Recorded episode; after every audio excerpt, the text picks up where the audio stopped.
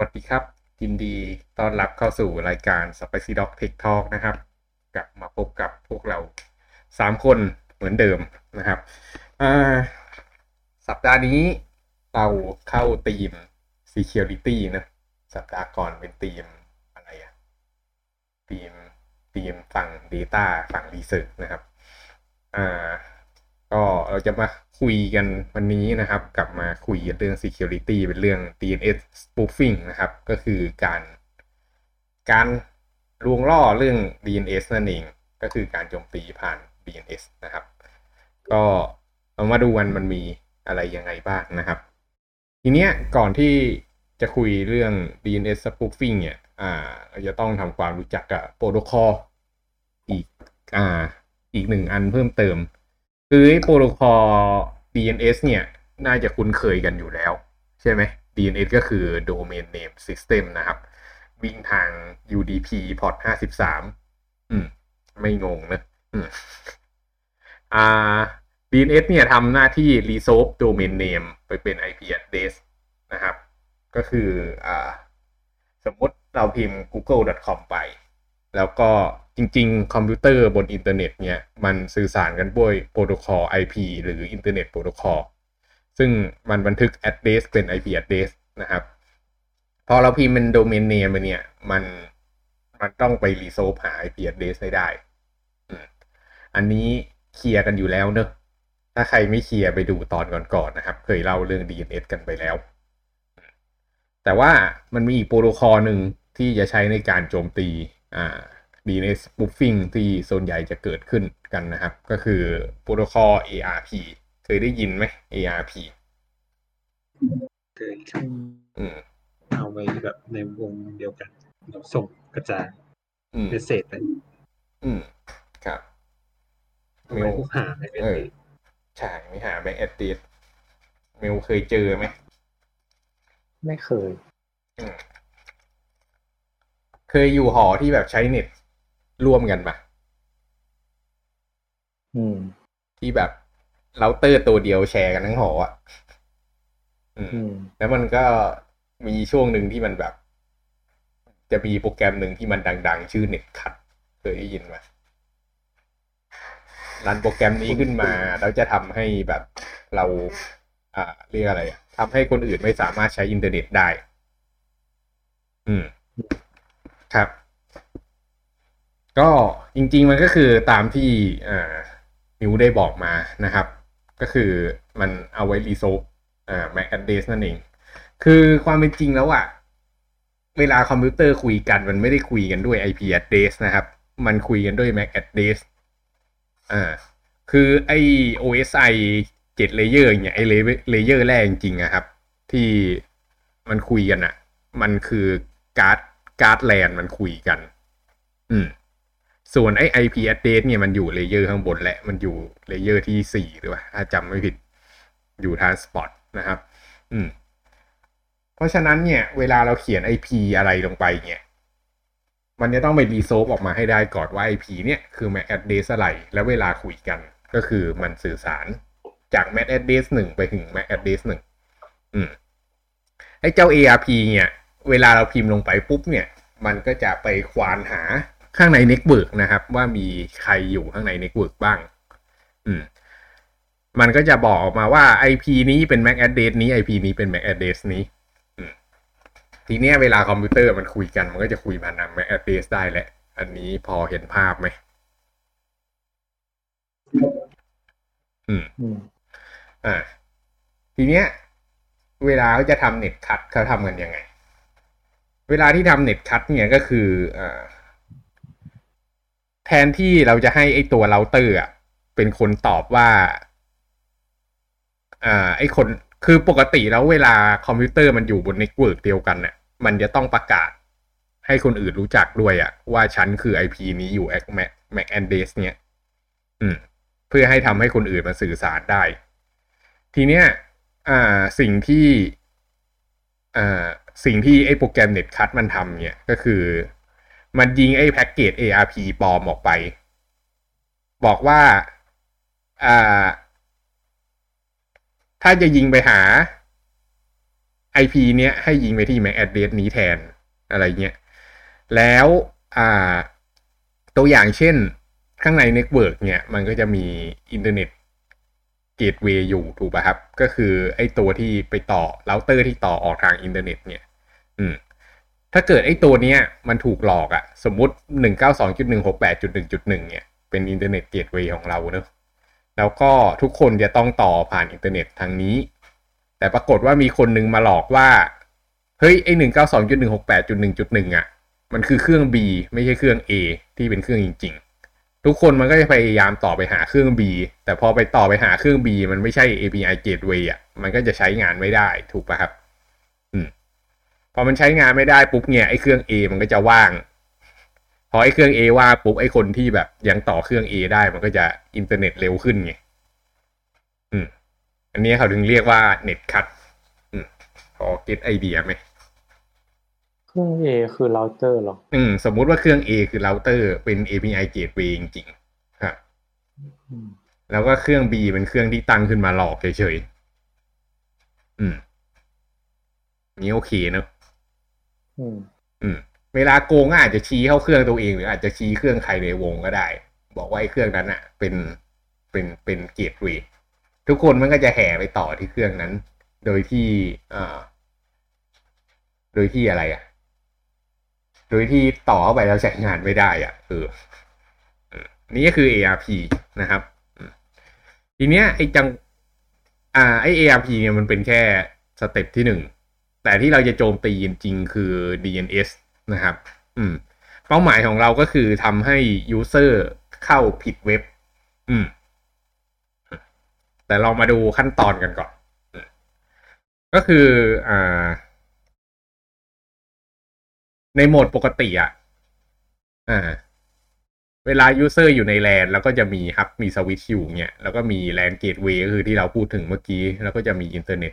นะครับ อืม อ่า ทีเนี้ย เวลาที่ใช้งานปกติมันจะวิ่งอย่างนี้ แต่พอมันมีการทำอ่า ERP cache positioning เนี่ย หรืออ่าเรียกว่า spoofing เนี่ย ก็คือไอ้เครื่องปลอมเนี่ย มันจะไปหลอกตัวอื่นๆนะครับ บอกว่าตัวมันน่ะคือ คือ MAC address อะไรบางอย่างที่คนอยากจะติดต่อด้วย ทีนี้ไอ้เครื่องแลน user เนี่ยแทนที่มันจะต่อ เมื่อกี้เราบอก เราบอกว่าเครื่อง B อะเป็นเครื่องที่แบบไม่ได้มีประโยชน์จริงใช่ป่ะแต่ทีเนี้ยไอ้เครื่อง B ตรงเนี้ยเป็นเครื่องเลวแหละ เป็นเครื่องที่แม่งรับแทฟฟิกได้เว้ยอืม ทีเนี้ยไอ้ user ที่ที่มันต่อมาเนี่ย มัน อ่า land user เนี่ยต่อมามันก็จะวิ่งเข้าเครื่อง B แล้วเครื่อง B อะมันก็จะวิ่งเข้าไปหาเครื่อง A ก็คือเป็นเกตเกตเวย์นะครับ ตอนที่จะต่ออินเทอร์เน็ต แล้วเวลามันต่อกลับมาปุ๊บเนี่ยแทนที่มันจะวิ่งไปหา land user ตรงๆเนี่ยมันก็วิ่งผ่านไอ้เครื่อง B ตรงนี้ก่อน แล้วก็ทำการหมุนข้อมูลอะไรบางอย่าง แล้วค่อยส่งให้ land user จริงๆอืมอันนี้ก็คือลักษณะการทำ man in in the middle อืม โอเคปะอืมอะงั้นไปต่อแล้วนะ เพราะฉะนั้นหมายความว่าไอ้คนเนี้ยมันสามารถทวิชข้อมูลอะไรก็ได้นะครับ เพราะว่ามันอยู่ขั้นกลางระหว่างอ่า user ตรงนี้อะเรามาดูภาพนี้แทน ซึ่งภาพนี้เป็นภาพของการโจมตี DNS และ อืม โอเค อ่า จริง ๆ อันนี้มันเป็น DNS อ่า positioning อะนะ ภาพมันอาจจะไม่ได้ตรงขนาดนั้น แต่ลักษณะการโจมตีก็คือแบบเดียวกัน อืม ลองจินตนาการประมาณว่า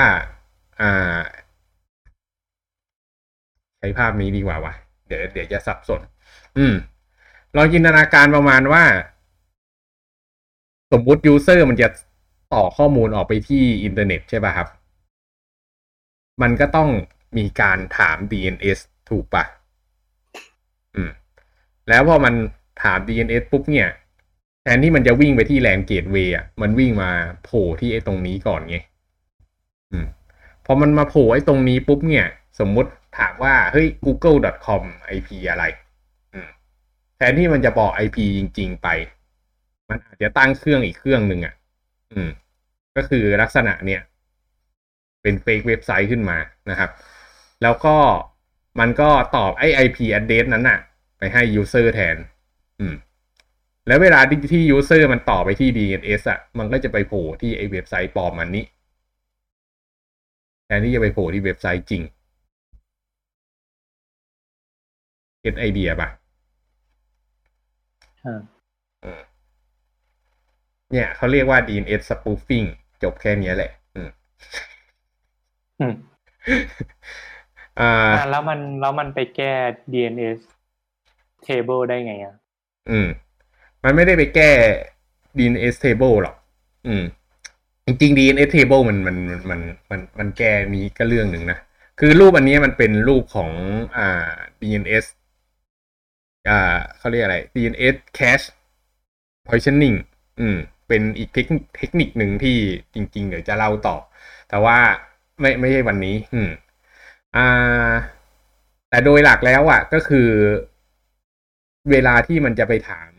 IP อะเวลาที่มันจะไป resolve DNS อะครับ มันจะต้อง resolve ออกไปที่เครื่อง DNS สักที่หนึ่งถูกปะซึ่งถ้าเกิดเราสังเกตดูดีๆอะเครื่องอินเทอร์เน็ตที่บ้านเราอะมันจะ resolve ไปที่อินเทอร์เน็ต gateway ก็คือไอ้ตัวนี้ถูกปะไอ้ LAN gateway เนี่ยอืมอืมเพราะฉะนั้นไอ้แลนเกตเวย์เนี่ย มันจะมี DNS server ตั้งอยู่ข้างในมัน อืม แต่ทีเนี้ยพอ man in the middle ได้สำเร็จอะหมายความว่าไอ้ตัวเนี้ยเป็นคนที่ resolve DNS ได้ไง เพราะฉะนั้นเวลามันมาถาม DNS ปุ๊บเนี่ย ซึ่ง DNS มันไม่เข้ารหัสด้วยอะมันก็สามารถตอบกลับไปได้ทันที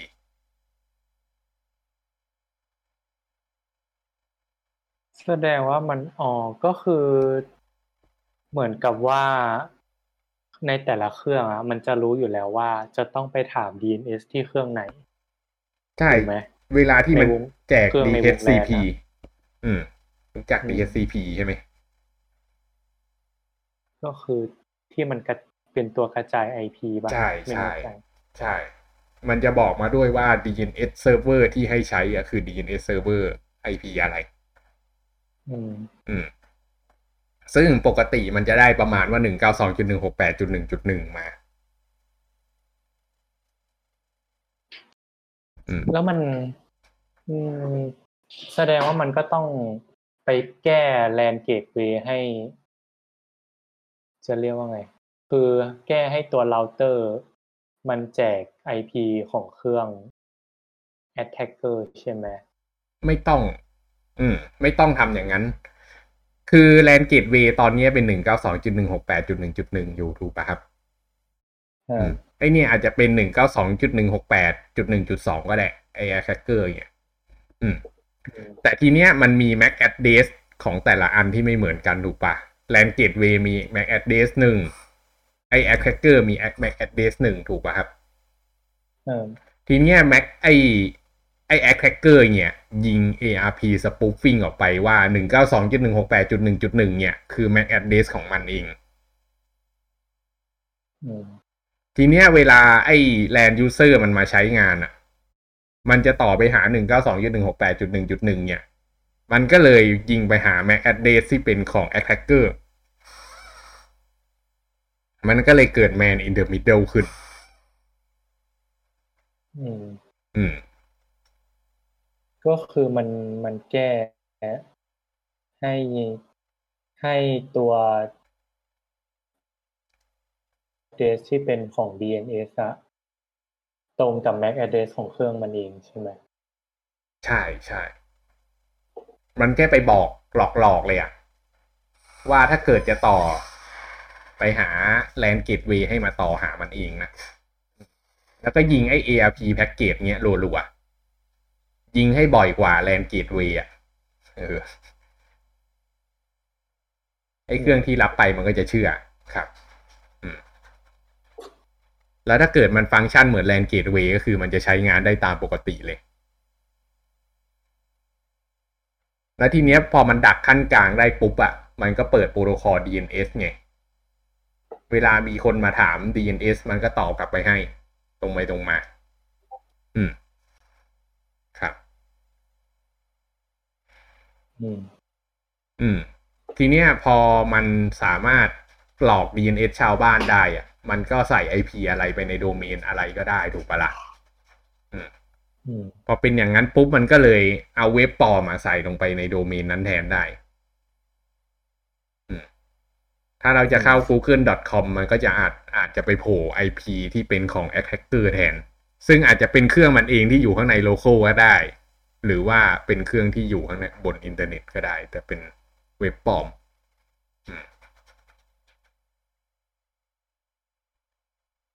อืมโอเคครับ อืม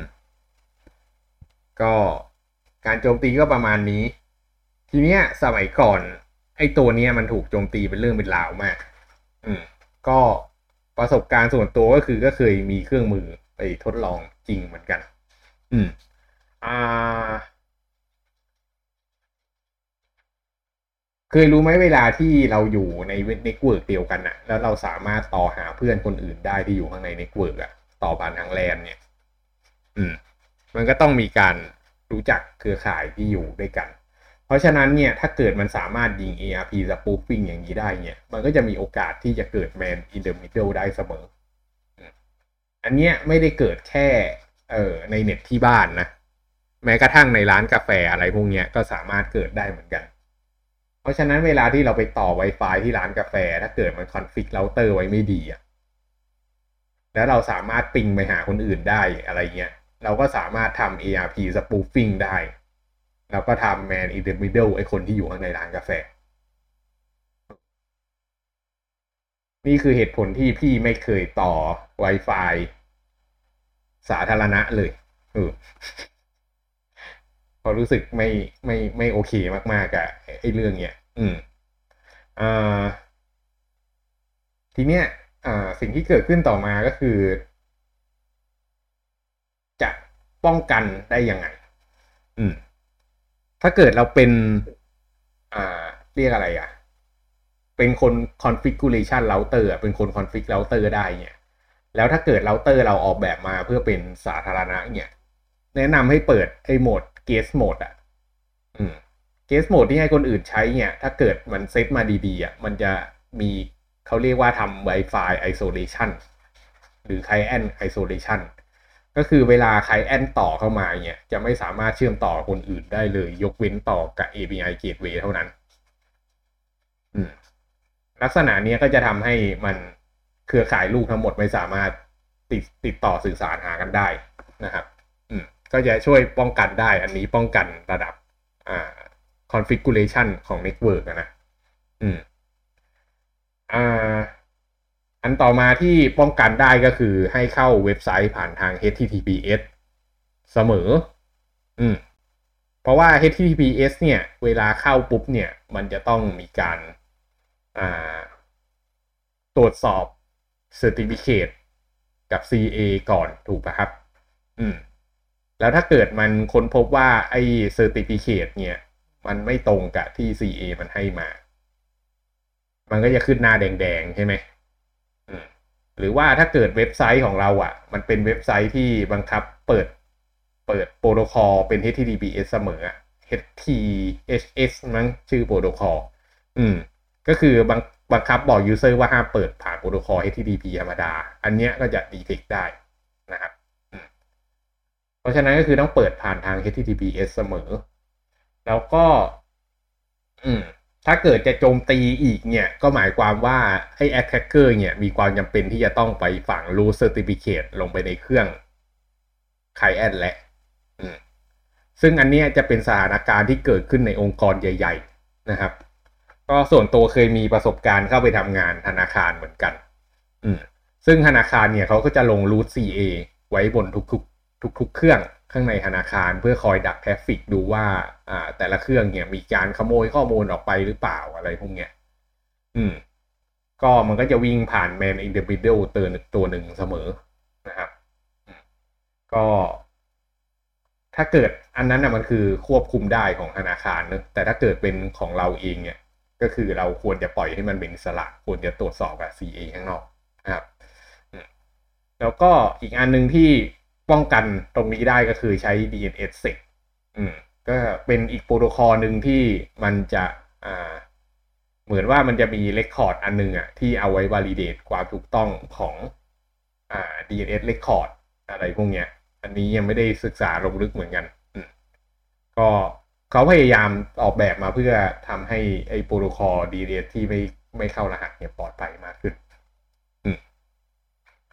แล้วก็ อันสุดท้ายเลยที่เหมือนจะป้องกันได้ แต่ไม่แน่ใจว่าป้องกันได้จริงหรือเปล่าก็คือการอ่าเซต DNS ลงไปเลยว่าจะใช้ IP อะไรอะ อืม ก็คือต้องใช้ IP ที่อยู่ข้างนอกวง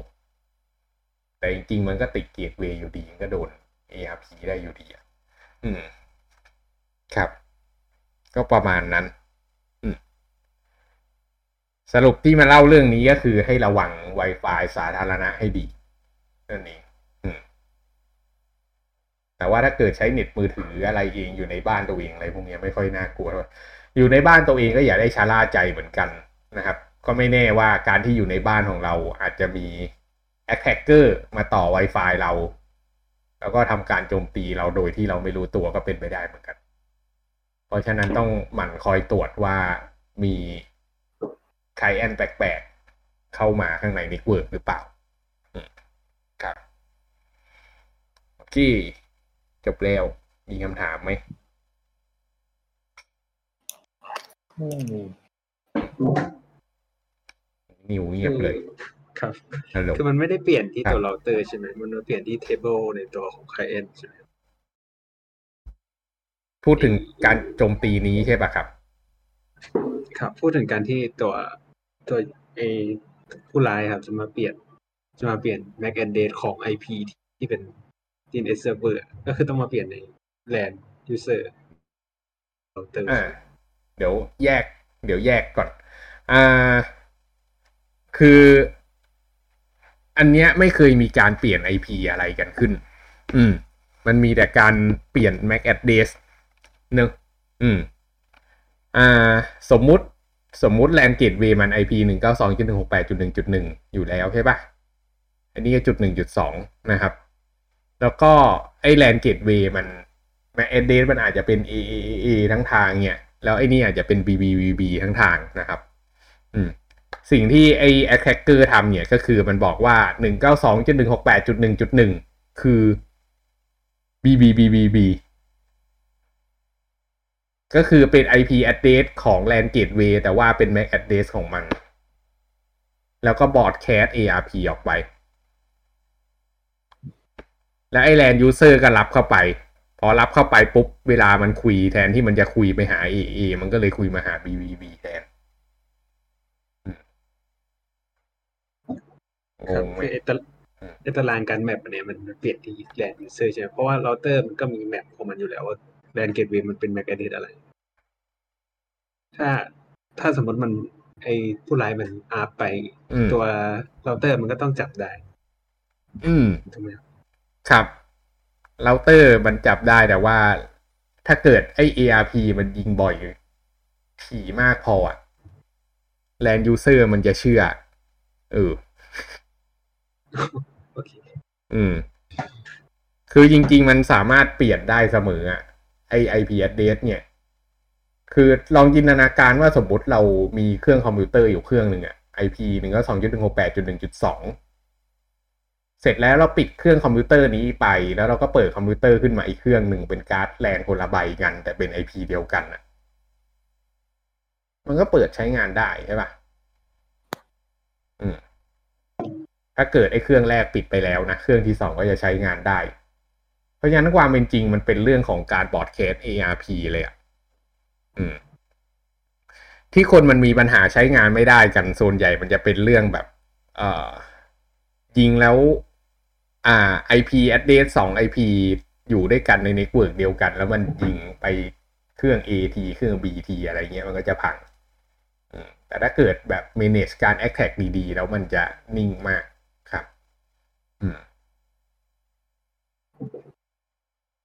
สรุปก็คือการบอ cast นี่มันครับไม่มีทำให้แบบ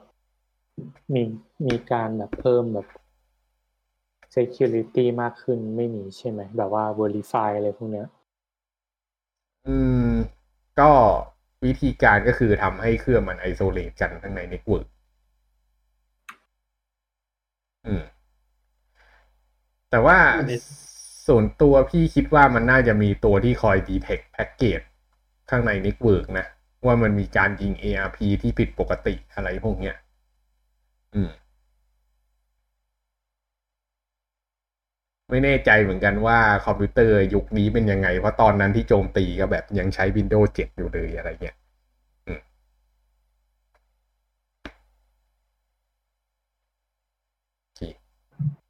มีคำถามอะไรอีกไหม